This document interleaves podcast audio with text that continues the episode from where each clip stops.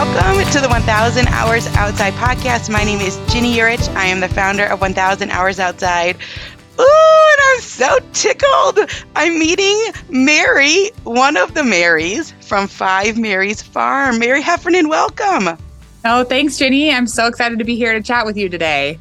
Well, this is so cool. My kids were like, how many Marys will be on the call? And I was like, I think just one Mary. But we have been huge fans for such a long time. And I have in my mind's eye this video, because you always have the coolest things in your stories. You're on this big farm. You got these four daughters. Everyone is named Mary. We could talk about that in a minute. But it's just kind of like running amok. I saw a video of kids on some sort of electric vehicle pulling a sled. I mean, this, this is from years back. And it's one of those scenes where you're like, oh, they're living life. And I would love to be a part of that scene. And it's just so fun to watch. Running amok is, is a great description of, of how things go on the ranch. But it's like a full childhood and all of these things going on. So like I said, we've been fans for a really long time. And I'm so thrilled to get to talk to you for a little okay. bit. Congrats. You had a new cookbook that just launched. I have both of the cookbooks. But the one that just launched is Five Marys Family Style, uh, Recipes and Traditions from the Ranch. Huge congratulations. These are beautiful books.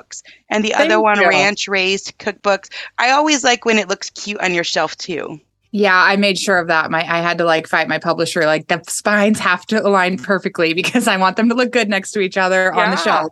But yeah, the cookbooks were definitely a labor of love, about four or five years to make um, both of them. But it's a really fun way to share our family recipes and traditions. And we've got some fun D I Ys in there.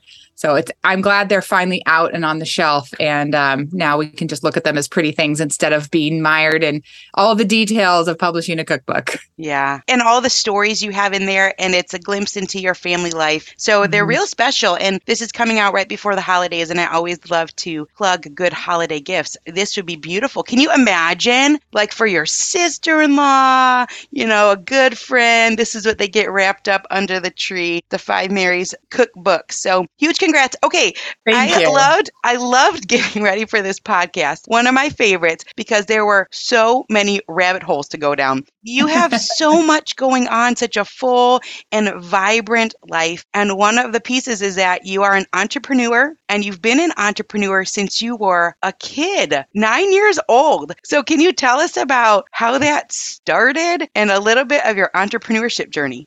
Yeah, for sure. So I think I've always just had that bug and that desire to, you know, create businesses, see a need and fill it. I love all aspects of starting businesses, from coming up with a name and a logo and designing, you know, marketing materials and websites. But when I was nine, you know, I didn't know that entrepreneur was a word or a thing. Um, My dad was a lawyer and had the same job from the day he finished law school, worked at the same firm. And my mom was uh, a stay-at-home mom and did an amazing job fostering all this creativity in all of us. She's a real crafter and, you know, family traditions type of person. Um, and I thought for a while, you know, I'd wanted to be a lawyer or a doctor or something that kind of fit the mold. And I didn't realize until after college that I didn't have to try to fit one of those molds and that I should follow this passion I'd been doing since I was nine years old. So I love to inspire young entrepreneurs to see that the, you know, the world is open to possibilities, to start your own businesses, be your own boss, um, write your own path.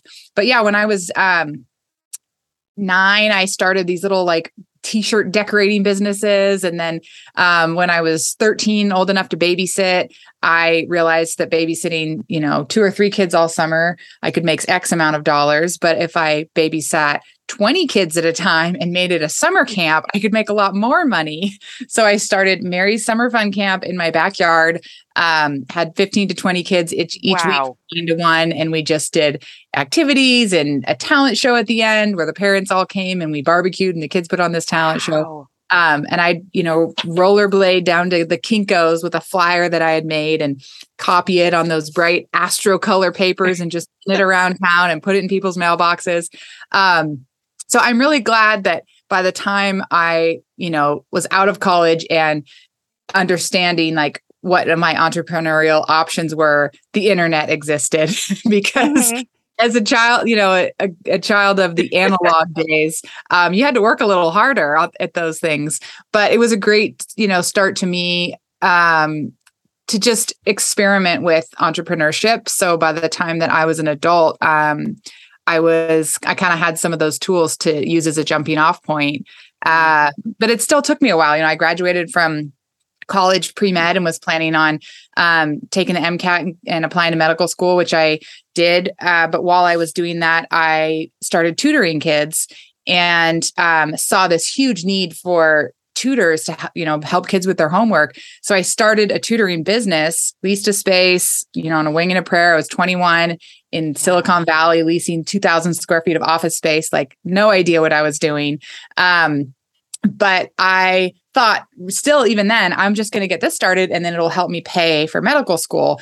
And about halfway through that year, um, I said, you know what, I I really love what I'm doing. I love these late nights, like, you know, building the website and figuring out a point of sale system and trying to drum up new customers. And like, I, I can't go to medical school. I need to like, I love this and I can't imagine leaving it. So that was kind of when my path definitely changed. And ever since then, um, I've sort of been a serial entrepreneur, starting businesses, you know, midnight, I have an idea. And by the next morning, it's a business. And my husband is very patient and rolls for the, rolls along with the punches. I mean, well, what I saw through all of the different business ventures is that they're all thinking through problems that people are having and how can you solve them.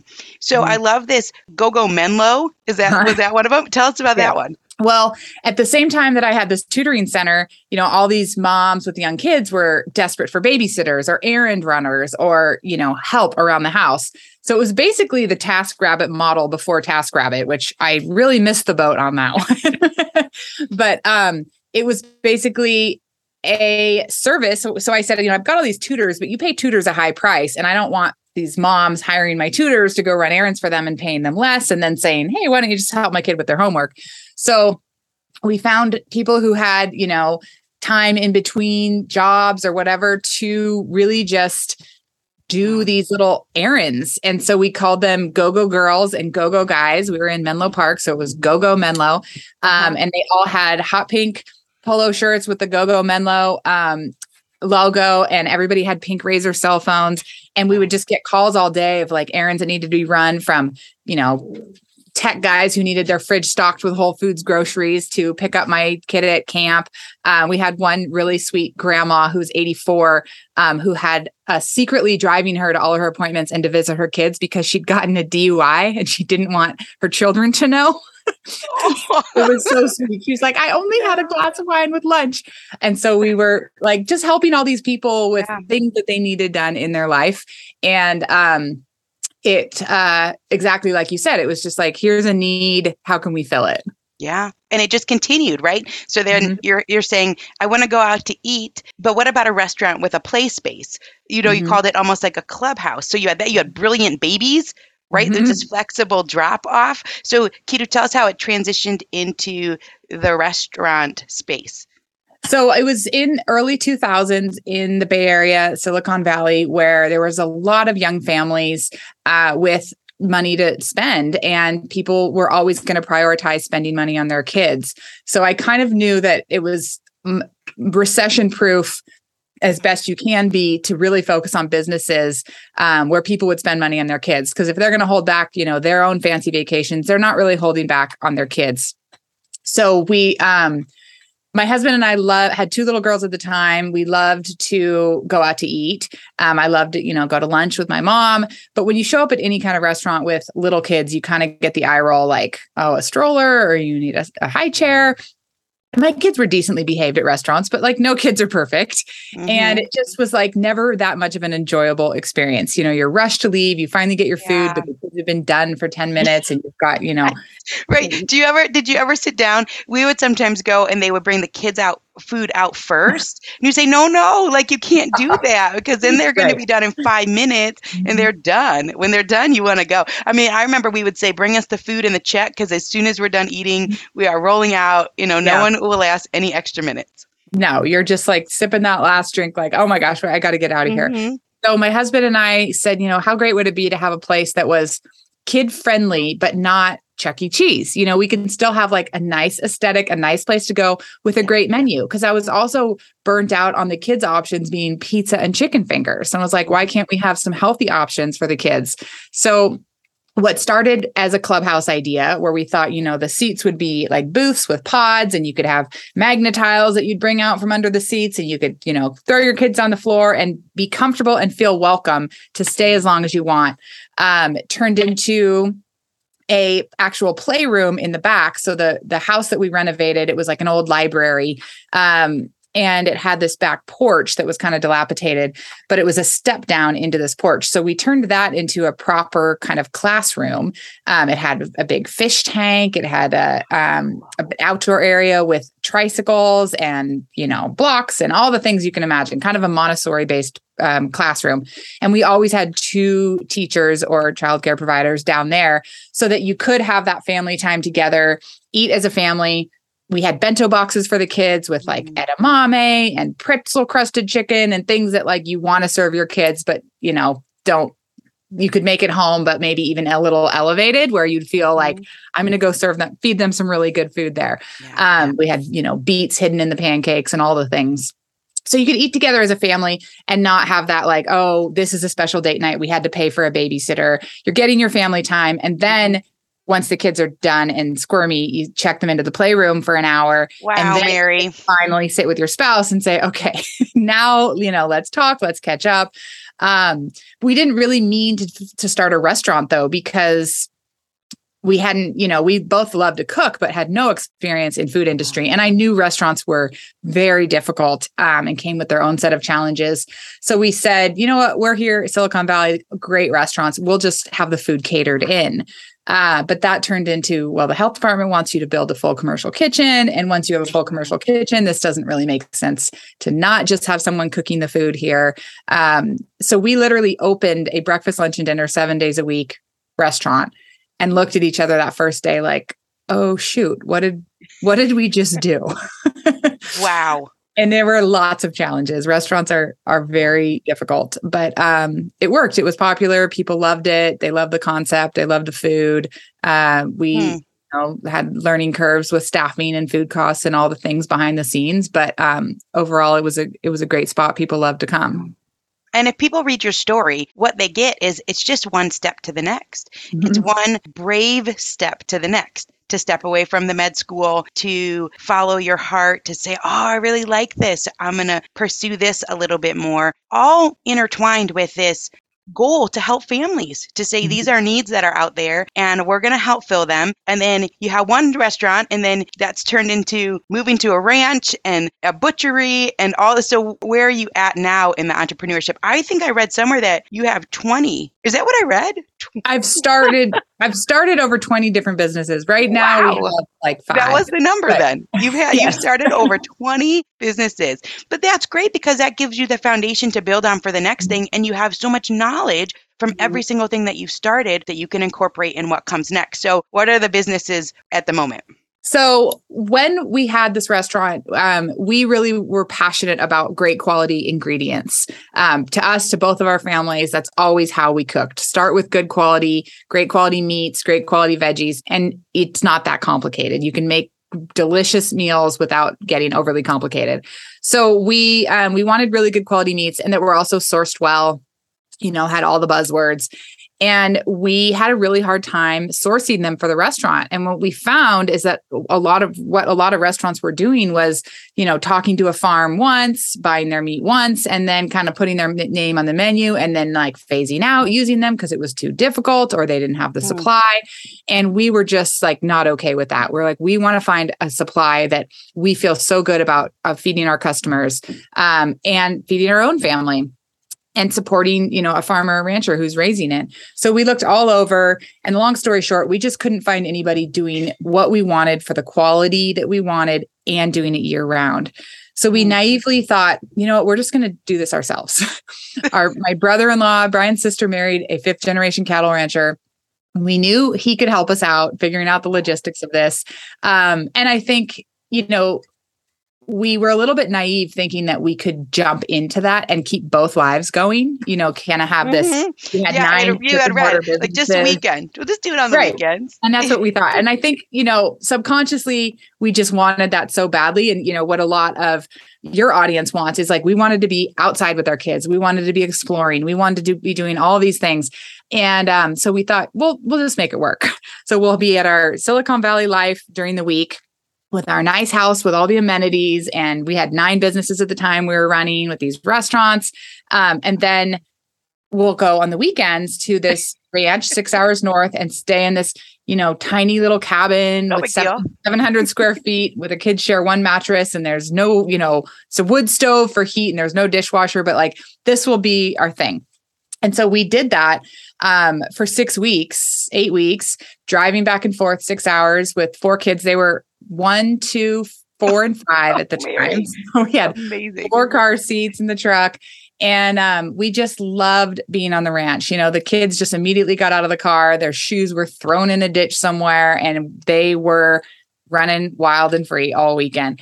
And we loved being like actually physically doing work as a family. You know, there was so much to do on the ranch. We bought a very dilapidated ranch that needed everything. And so, you know, we'd be building fence or digging trenches, and we'd be out there together as a family, you know, even with young kids, like, here's a shovel, learn how to help. Mm-hmm. Um, and after eight weeks, we just looked at each other driving back to the Bay Area and kind of said, you know, we are, we can't do both of these things well, and we have to pick one. And we both immediately were just like, we want the ranch. So it was yeah. the easiest decision we've ever made. It was very hard to unwind this life we've created um, yeah. in Silicon Valley. We, my husband was had a law practice. You know, we had businesses. We sold our pretty house. Like, we basically wow. jumped off like that fast track, busy, you know, it's e- there's a lot of opportunity. There's, it's easier to be successful in the Bay Area. Um, we kind of just risked putting all that behind us to move to this seven hundred sixty square foot cabin in a town of six hundred thirty people, and said, this is what we want for our kids. This is what we want for our life. We're proud of this meat we're raising really well. You know, that was part of the problem, is we didn't want somebody else raising our livestock while we were gone. So we're like, we want to do this together as a family. We know we can produce really great quality meat to feed families. Um, we just have to recreate a whole business plan to figure out how we're going to make this successful. And being successful as first generation ranchers is historically wow. almost impossible. Um, wow. But, you know, we With looked- a one, two, four, and five-year-old, yeah, you've never done it, and you're in the little house. Mm-hmm. It was incredible. Yeah, it, it was a huge lifestyle change, but we re- I really never looked back. Wow. It's been about a decade at this point that you've about, been uh, yeah, almost nine years. Wow. What and a my story. I wasn't sure I could hack it going from, you know, an amenitized life to a non. So we didn't sell the house for a couple months. Um, but And that little house that we moved into, we thought this, you know, we could do this for a year and then we'll have to build a nice house. And what we learned was we spend all our time outside. When we mm-hmm. come inside, it's to warm up by the fire and eat yeah. dinner together around a little table and go to bed. Wow. And we loved what that little house brought us in wow. this togetherness. So we're working hard all day. We have these beautiful views. We don't need a house with big windows with a view. We just want to like sit around with our, you know, warming our hands by the fire with a warm drink and, and go to bed together where we're all yelling from bed, you know, good night, good night. Wow. Um, and, we, and then we're up early again the next morning. So for seven years, we were in that little tiny cabin. Wow. Wow. And- thinking it would be one, thinking it will yeah. be one year, seven yeah. years. When the skies open up while others seek shelter, I embrace the rain. Heading to my favorite hike, the raindrops are like a soothing melody, and my Vessies ensure each step is dry and comfortable, turning a simple outing into a rather delightful experience. Whenever my kids and I are stepping into a great outdoors adventure, I love wearing Vessies Stormburst boots to capture the beauty of springtime landscapes. Their robust style is perfect for our nature excursions, adding a little dash of elegance to our outdoor explorations. This spring, transform how you view wet weather with Vessie. Their Dymatex technology makes their shoes not just waterproof, but a stylish barrier against rain and puddles. Whether it's a sudden downpour or a planned seaside walk, Vessi shoes ensure your feet stay dry and comfortable. Embrace the essence of spring with Vessi.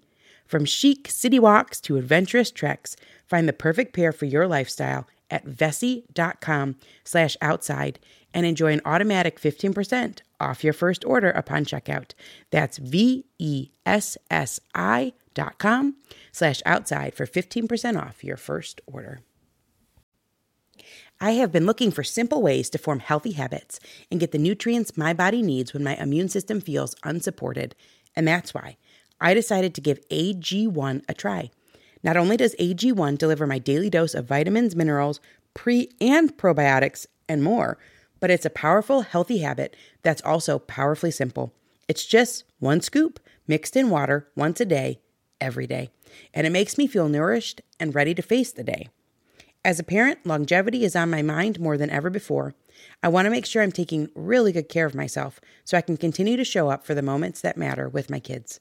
Every day, A G one helps me build long-term health with daily nutrients that support brain, gut, and immune health.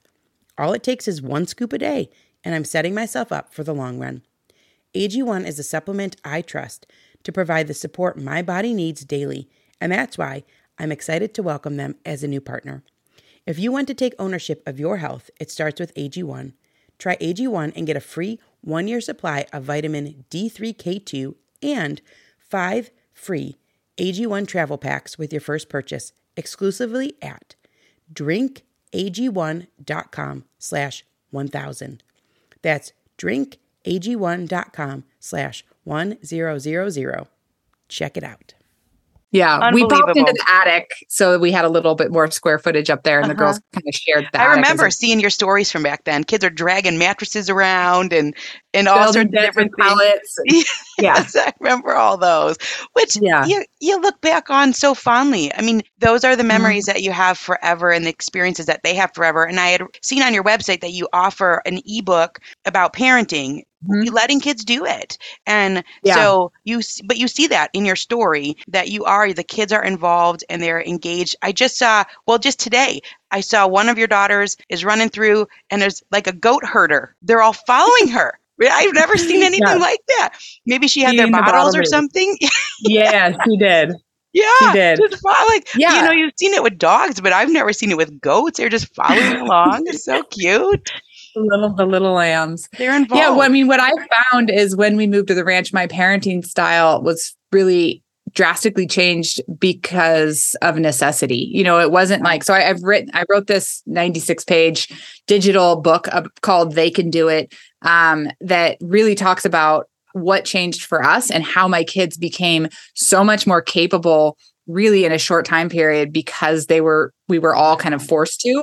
Um, and it's not so much a parenting book because, you know, none of us are parenting experts and I'm right. definitely not. Same. It was more just my experience with the eye-opening mm-hmm. days I had saying, you know what, this, it's more like, you know, a, an old school life where the family is all busy caring for your animals. When you have animals to care for on this scale, there's no whining about being cold or hungry. You know, you're like, your your animals come first. And we have a rule in our family that the animals eat first. So, you know, sometimes in summer, that means we're sitting down to dinner at, at ten o'clock at night. Wow. But that's everybody's first priority.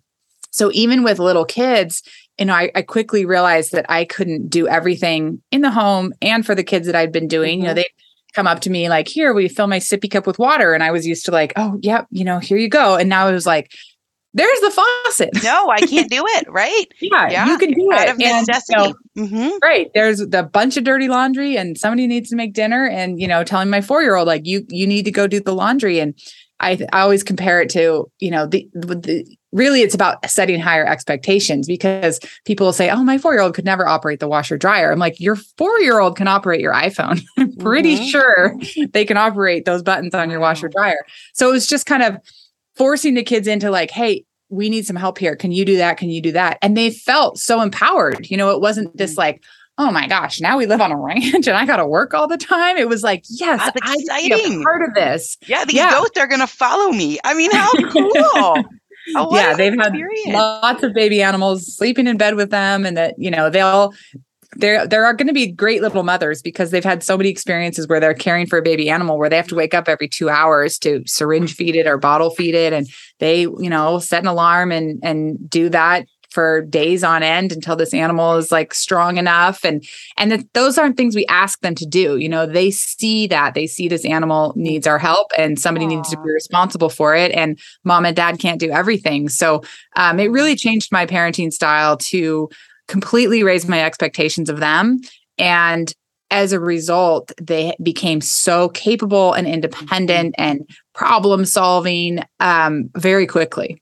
Yeah. And they're a lot like you. They're seeing needs and they're filling them, uh, you know, yeah, as, as, younger, as younger kids. And what an awesome opportunity for them. So let's transition to the cookbook because each of the daughters who are all Mary, which I'm sure you talk about all the time. So real quick, though, for anyone who might not know where Five Marys comes from, can you tell real quick? Yeah. So um, we have four daughters and my husband and I both come from big families. Uh, we didn't think we'd have all girls. So when we started this trend, we didn't really think it would go this far.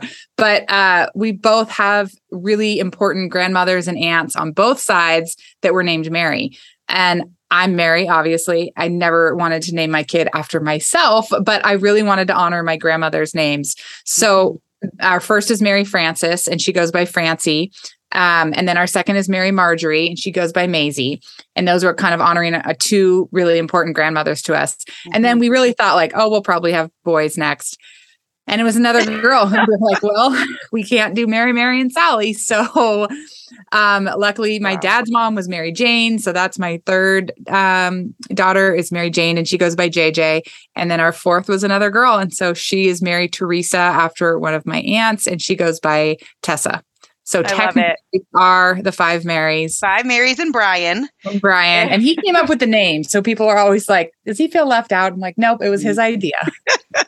Oh, that's fantastic. So the girls are highlighted in this new cookbook, Five Marys Family Style. They each have a recipe, just beautiful photos in there. And I'm going to tell you what I what I love most about the cookbook, Mary. Here's what I love. I am not good at anything the first time that I do it. I always fail.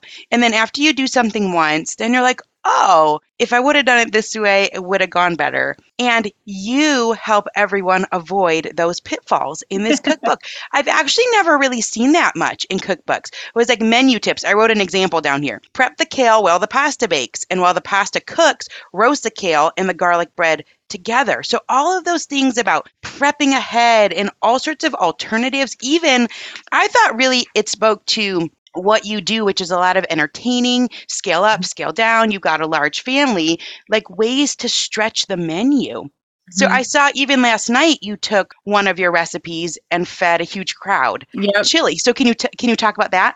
Yeah. Well, thank you so much for those compliments. I love that you've noticed those details on the cookbook because that is so important to me, um, is being able to feed a large family without a lot of stress. You know, the, mm. the memories are made around the table no matter what. Uh, and I always think it's so hard when, you know, the host is so stressed about everything being perfect or getting everything on the table. They're not really enjoying it. Mm. So we really try to give tips in the recipes about how to streamline it, make it easier, keep them as simple as we can. They're all very flexible. If you don't have an ingredient, don't worry about it. If you're missing a spice, don't worry about it. Um, and we try to focus on like how to use leftovers. So like our pulled pork or our, um, our chili. In the first cookbook, there's chili recipe. And the next page is a leftover chili mac. So you make mac and cheese and add the leftover chili, and it's like a whole nother meal. Um, and one page in the new family style cookbook has ten things you can do with ground beef. So they're not even. Hey, I have that one written down for me. That's oh, a fantastic. Good. I mean, I circled it. I don't know if people like write in their cookbooks. I write in mine, but I circle because I'm like, this is such an important thing to come back to. You can tell that it comes from someone who's a part of a family, that it really is a cookbook that you can integrate into your daily living. And mm-hmm. so I have, there's so many great ones in there, just ones that are interesting, things I'd never seen, like the garlic bread, grilled, grilling garlic bread, like outside over a fire. I thought that was cool. The berry party tart is on the top of my list. That That's angel food cake, the angel food cake with the animal crackers is darling. Yes, that's our little family tradition. Yeah. So, so many beautiful ones in there. And then, like I had said last night, I'd seen you had all your employees from all of your different businesses, plus their families. over. And you're able to take these recipes and scale them for large groups. Yeah. You know, we had a busy day, and then we, a Sunday night, we were having all of our employees and their families over. And, you know, I wasn't stressed about like, how am I going to feed all these people? I just grabbed my chili recipe. That chili recipe in the new cookbook is one of my favorites. And it was such a hit to all of these people and their kids. They're like, my kids don't eat chili, and they love this, but it's lighter on the beans and it has sweet potatoes in it, which makes it like really hearty, but not like too heavy. Um, and it uses ground beef and brisket chunks, which is a great use of brisket and also kind of just really bring elevates that chili. But I just quadrupled the recipe. I had three giant pots. Yeah, it was so easy. I was up at our outdoor kitchen um, for a couple hours cooking, and you know my husband and the kids are like, "Do you want us to come help?" I'm like, "Nope." I'm just going to enjoy this quiet time out here, looking outside, um, cooking for all these people that mean so much to us because they're, you know, a huge part of our operation. And it was, it was easy. We had some chili fixins on the sides and some garlic bread we, we toasted, and it was, it was easy, but I love to try to make cooking well, easy and approachable. That, isn't that interesting though? Crowd. I mean, how many people were there? seventy? seventy-five. Who yes. says, who says it was easy when they have seventy-five people coming over? But these are accessible recipes, ones that you can scale up and scale down and use leftovers. And you just give all the tips and extra tips too. Even there was one about, I buy extra baguettes and I freeze them, and you can freeze them with the butter on them. And mm-hmm. then when you need that, here's what you do. And then you give the step by step. Sometimes I'm like, well, I don't even know how to thaw this. You know, I've gotten to this point, but now I don't know what comes next. And so you've come out with this cookbook that is helping people to not fail. I love it. That's a huge compliment. Thank you. uh, and our kids just love looking through it, looking at all the recipes and looking at all of the photos. Was it hard to write two cookbooks, or was it was it okay because they have a different theme? They, you know, they have kind of different angles. And for me, I always thought the same thing. Like, how do these recipe, you know, developers and chefs come up with recipe after recipe? But really, when you know, again, you're starting with good quality, quality ingredients. There's so many possibilities of how to make these meats taste great in a simple, easy ways. Hmm. So the first cookbook um, was kind of our like seventy-five favorite, you know, lots of family favorite recipes. And then the second one was a lot of fun because we really broke it down into these seasons. And then each season has a menu. And for me, that's how I love to think about food, you know, like, oh, I'll do this for the side and this for the bread and this for the main, and then pull this dessert in. Um, and we did some fun D I Ys, like, you know, I love the D I Ys. Yeah. The candles and the indigo. We've never done that. Indigo dyeing is really fun. You're, you should do it with your family. It's a great mm-hmm. activity. You end up with blue fingers, but other than that. They're so really pretty easy. Though. You had all these different designs, and yeah. I liked the burlap. There was a lot of awesome D I Y ideas. Yeah, we have some like one. dried orange slices to make a fun, easy oh, garland for the holidays. They're just easy things that you can do together as a family or enjoy mm-hmm. by yourself. I'm all about moms just getting to do the craft and having mm-hmm. a little quiet time as well. It doesn't always have to be a family activity. Right. I think I like um, with the one cookbook, the first cookbook, it's broken down by ingredients. So here's some different recipes you can try. And I always have, I've never done it, but I have this New Year's resolution where I want to cook through an entire cookbook because I think you would learn so much. You know, totally. You learn all these different things, but then with the new one, with Family Style, you bring it together as a whole meal. And that's mm-hmm. helpful. Here, you can take all these recipes that you've learned, and here's some new recipes, and here's how you put it all together in a package so that you're not just having, you know, a steak. There's right. all the other things that go with it. Easy crossover. One of my, um, one of our customers is cooking her way through the Family Style cookbook, and it's been really fun to watch. It's like such an amazing oh, feat, but awesome. she's, um, she's been doing it since the cookbook come out, came out. So it's really fun to watch okay. that. Well, that's my idea, but I've just never done it. Well, and you have cha- you have challenges, like you have right now an October dinner challenge, which I think is yeah. super fun. Tell us about that. So we try to share, you know, recipes and just inspiration with our customers and our audience whenever we can. Um, we created a, a magazine this year called Five Marys Almanac that has seven ground beef recipes because I know everybody's dollar needs to go as far as it can these days. Yeah. So we try to give some really great elevated recipes with ground beef. Um, and then we did this uh, family dinner challenge where we are challenging people to get back to the table. You know, we all, our lives are so busy. It's easy to grab dinner and sit on the couch or eat at different times.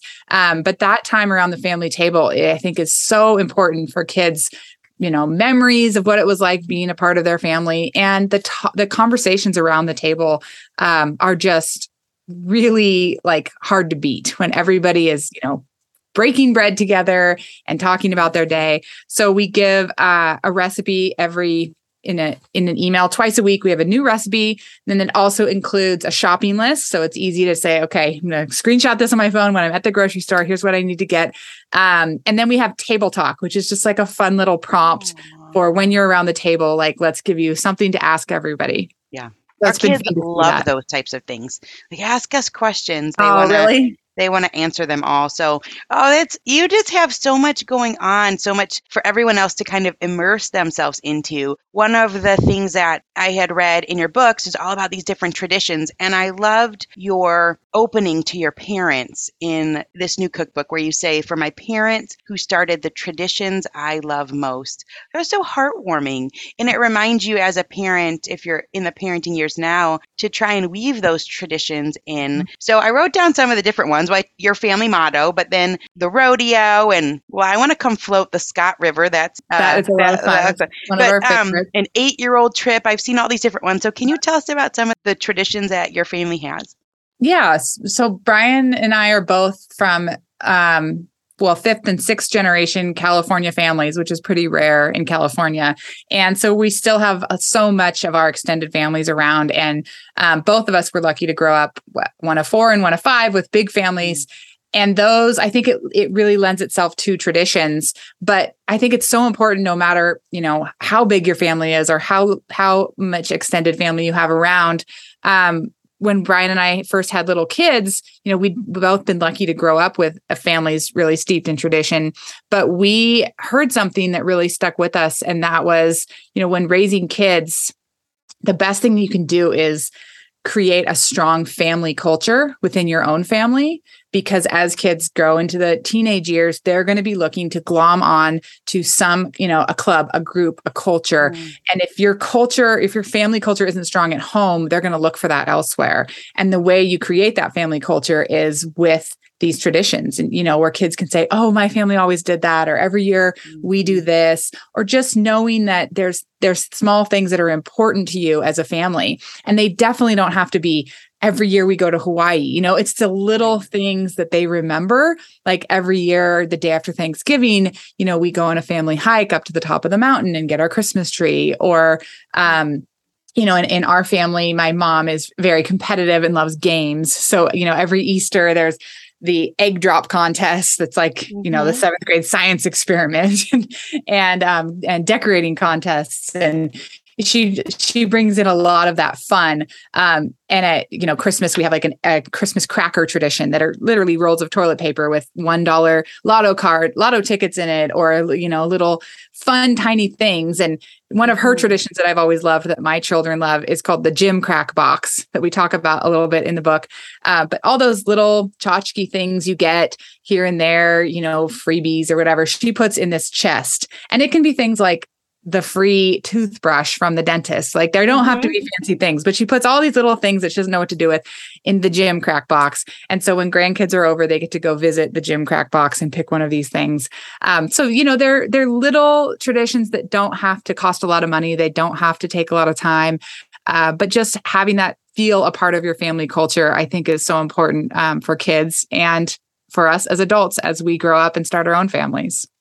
Wow. Yeah, there's a lot to be inspired from in your books. And you got the rodeos that you go to, and you talk a lot about how traditions so often revolve around food, and you give great ideas for different, even holiday food ideas, like the little nest, the little bread nest with the egg inside. I mean, that's, yep, that's really cute. Mm-hmm. Things that kids would remember for a long time. What about this concept of date night? I am kind of with you, especially when kids are small, that sometimes you can have date night with your your family around, which is kind of counterintuitive. But if you're outdoors, and I think, well, you're at the age now, and so am I, with the kids, that they can watch themselves. But when they're younger, sometimes we're really limited on babysitter options, which was a problem that you were trying to solve. But mm-hmm. can you talk about what you did when your family was small, and you would talk about good meals and yeah, letting them for run? Sure. I, you know, I think finding that time with your spouse is is really important. And that's one thing that um, Brian has always been really good about. And we, even from early on, we decided that, you know, our relationship always had to come first, and we wanted to model that for our kids. You know, I think it's easy to get lost in like, my kids are the most important thing to me in the world, and like my spouse is, you know, alongside me, but we wanted to show like we're a united front. We're you're going to be here for eighteen to twenty-five years, depending on, you know, how long kids stay in the house these days. Right. But, um, and then we're, you know, but this is my partner for life, and we're raising you to find that partner for life. So we didn't want them to necessarily feel like they were the center of the world. And it, you know, it seems a little harsh, but he would tell them even when they were little, like, I love you girls so, so much. I love, I would do anything for you. Um, but guess what? I always, I love your mom a teeny tiny bit more. And they were like, what? And he's like, your mom is my person. She's my number one. And we both love you so much. But that is what life is all about, is finding your person that you love above everything else. Mm-hmm. And so he does a great job of modeling that just in, in our family. And, you know, he has a, carries a lot of weight raising four daughters mm-hmm. to help them find somebody. And he set the bar very high um, as a dad and a husband for what they're going to find. But we would always try to sneak in date time or date nights whenever we could. And like you said, you know, it's hard to find babysitters, or um, there's always things that f- feel like they're an obstacle for that. Where we are, we live in a small town. There's not a lot of options to go out to eat. Mm-hmm. Um, so what we found was, you know, just taking a drive in the car together. Like, he has to go fill up with gas. Like, I'm going to jump in the truck with you. We love windshield time. Um, and now it's sometimes, you know, we'll eat together as a family. And then after dinner, it's like, okay, girls, you're cleaning up. Mom and I are going to go drive up to the, you know, sit around a bonfire for an hour. We'll see in an hour. The kitchen should be clean when we get back. And they respect that. And for us, you know, it doesn't have to be a four hour dinner and a movie or a meal, or it really is just about finding that time to connect um, and to show our girls that we make that a priority. Mm-hmm. This episode is brought to you by BetterHelp. Question: what's the first thing you do if you had an extra hour in your day? Read a few chapters of that book, start painting that guest bedroom, tackle that pile of laundry, play a card game with your kids. A lot of us spending our lives wishing we had more time. The question is, time for what? If time was unlimited, how would you use it? The best way to squeeze that special thing into your schedule is to know what's important to you and make it a priority. If you're feeling stuck, therapy is something that can help you find what matters to you so you can do more of it. Therapy is a wonderful thing. It can help you learn positive coping skills or show you how to navigate properly setting boundaries. With BetterHelp, it's easy to get started. You just fill out a brief questionnaire to get matched with a licensed therapist. It's entirely online and designed to be convenient. If you're thinking of starting therapy, give BetterHelp a try and visit betterhelp.com slash 1000 hours to get ten percent off your first month. That's BetterHelp, H-E-L-P dot com slash 1000 hours. Everyone wants to start their year off on the right foot, and for me, that means making sure I'm eating well and have enough energy to do everything I want to do. But I'm not going to run to the butcher every day to get a fresh cut of quality meat. That's why Good Chop is such a lifesaver for our family. Good Chop offers fully customizable boxes of high-quality meat and seafood delivered to your door on your schedule. Their products are vacuum sealed and frozen at peak freshness, so you can stock your freezer and cook when you want. We had a somewhat last-minute get-together recently, and it was so incredibly convenient to just head to the freezer and pull out a couple bags of Good Chop's hamburger patties to whip up some burgers quickly. They were so delicious. Besides being delicious, it's important to know it won't cost you a fortune either. Good Chop's price per meal starts at just three dollars and seventy-four cents. Go to goodchop.com slash outside120 and use code outside one twenty to get one hundred twenty dollars off across your first four boxes. That's code outside one twenty at goodchop.com slash outside one twenty for one hundred twenty dollars off.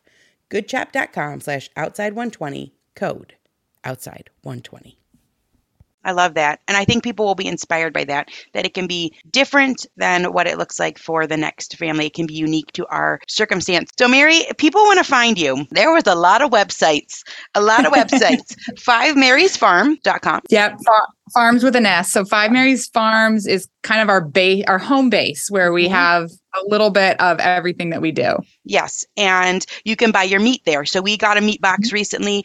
It is phenomenal. Phenomenal. Because it's dry aged. I, it's different. Uh-huh. We we try and buy, because we live next to a, a guy that owns some cows. So we try and buy grass fed beef, but this is different. It is. It is different, different meat. And that's what we set out to, to make, is really high quality meat. And unfortunately, you know, the system in our country is not set up well for most farmers and ranchers to finish animals all the way to the end. Mm-hmm. So yep. a lot of times those that livestock will change hands to six to eight different people uh, or companies before it hits your grocery store shelves. So there's wow. breeders, and then there's backgrounders and stockers, and then it goes to, you know, finishing, and then it goes to a distributor. So we wanted to be the only person handling your meat from start all the way to finish. And it's taken us eight years to be there. You know, wow. we, we had to build our own U S D A butchery so that these animals that we spend so much time making sure that they're well fed. We start with great genetics for great marbling.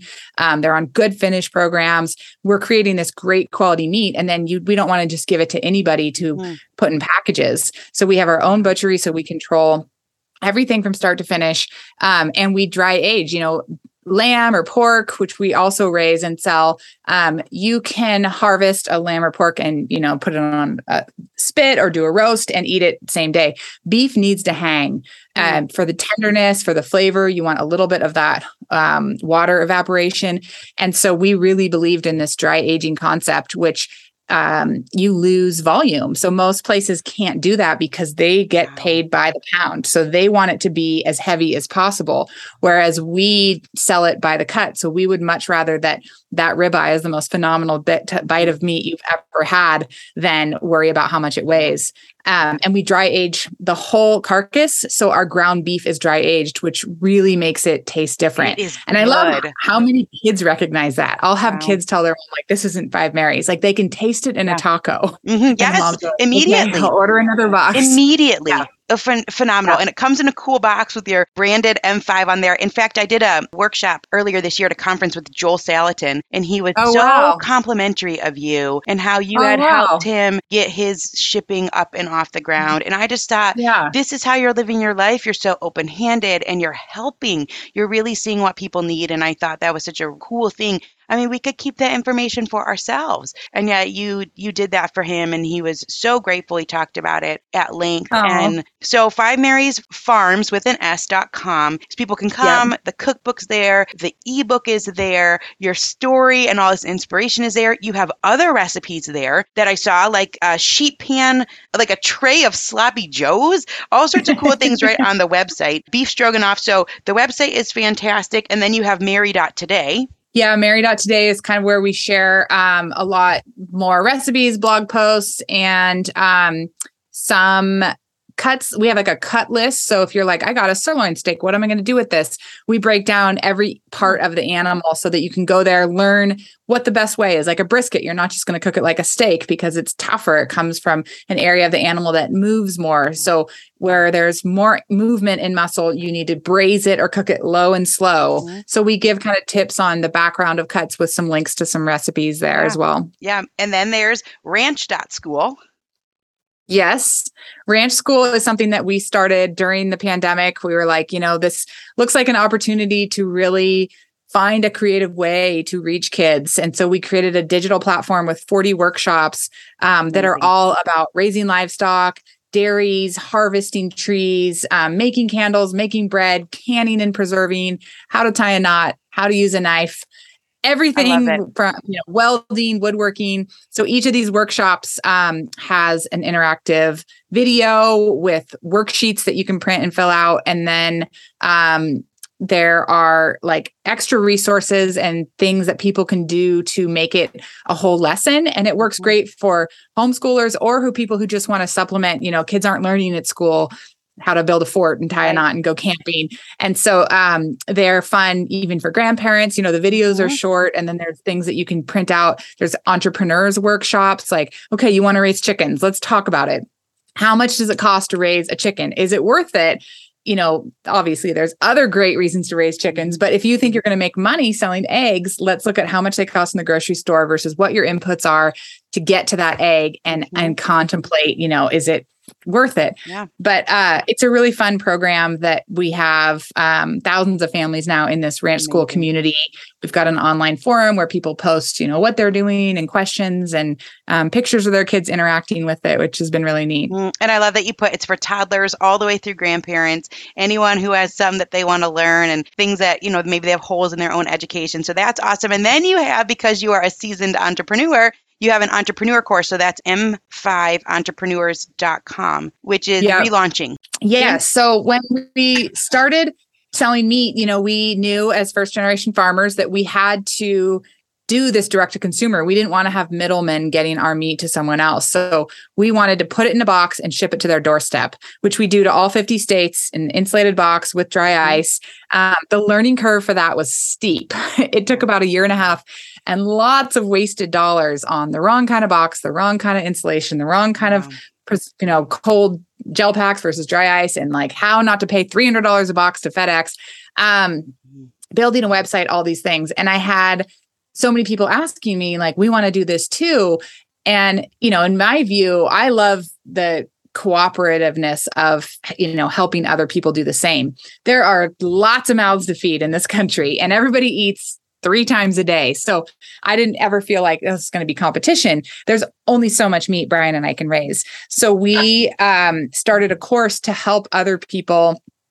You know, it started as kind of helping them figure out how we had done this direct to consumer operation.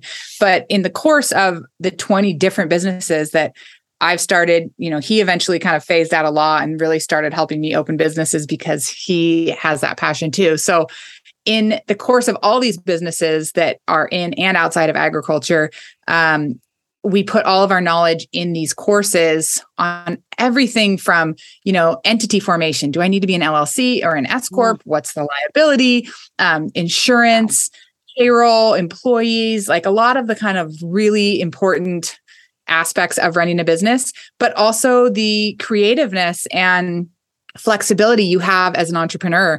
Um, and just like my parenting book called They Can Do It, our main tagline for the M five Entrepreneurs course is you can do it, mm. because I firmly believe that it's so important. If you're going to be an entrepreneur, you have to get scrappy. You have to figure out how to do these things on yourself.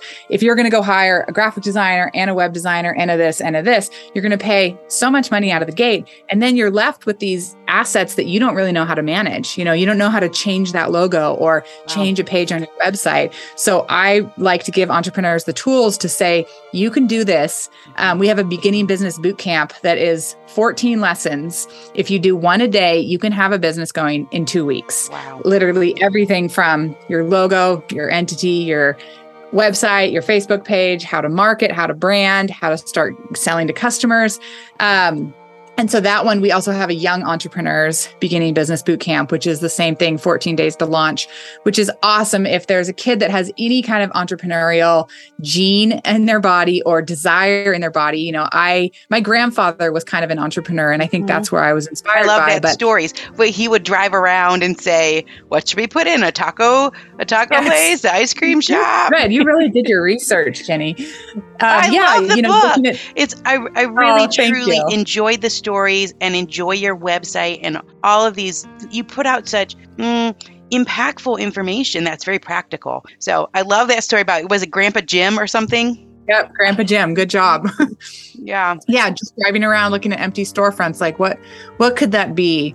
So the entrepreneurs course um, is relaunching with bite-sized kind of modules. It used to be a whole comprehensive course. And I think, you know, in these days, people want to use their money a little bit more wisely for just what they need when they mm-hmm. need it. So we have um, forty-five different workshops on everything from email marketing, branding, how to use Instagram, you know, insurance, hosting events, liabilities, all the important things. And I'm lucky that I, my husband is a former lawyer, still technically a lawyer, but now he's pretty much feeds cows and ranches.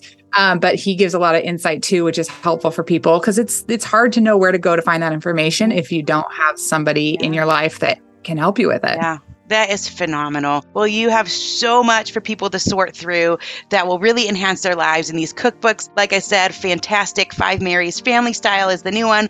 Five Marys Ranch Raised cookbook is the one from just a few years ago, so they both would be a fabulous addition to anyone's shelves. I know you are running off to do other farm things, but we always end with a favorite outdoor memory of yours from when you were a kid. Oh, that's a great one.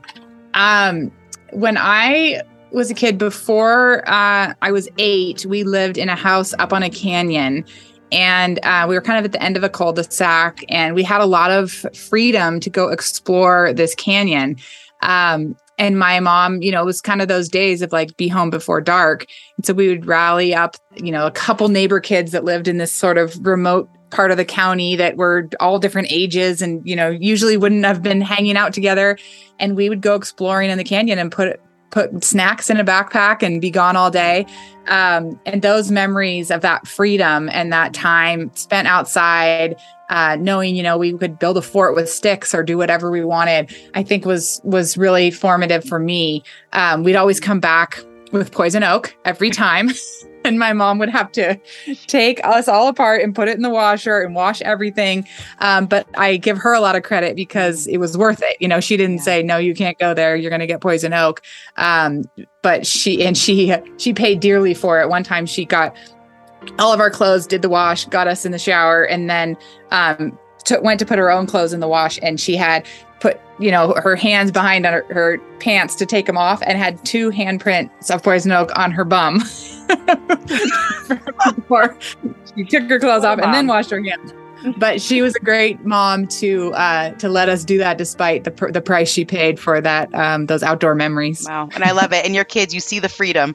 Watching your stories and stuff, you see that you're passing on the same things. Well, Mary, thank you. I know you have to run. This has been an absolute delight and honor for me. We love what you're doing. We love your products. I mean, cannot say highly enough how much that we have enjoyed the meat box that we that we've been using recently, and um, absolutely love the cookbooks. And thank you. Thank you.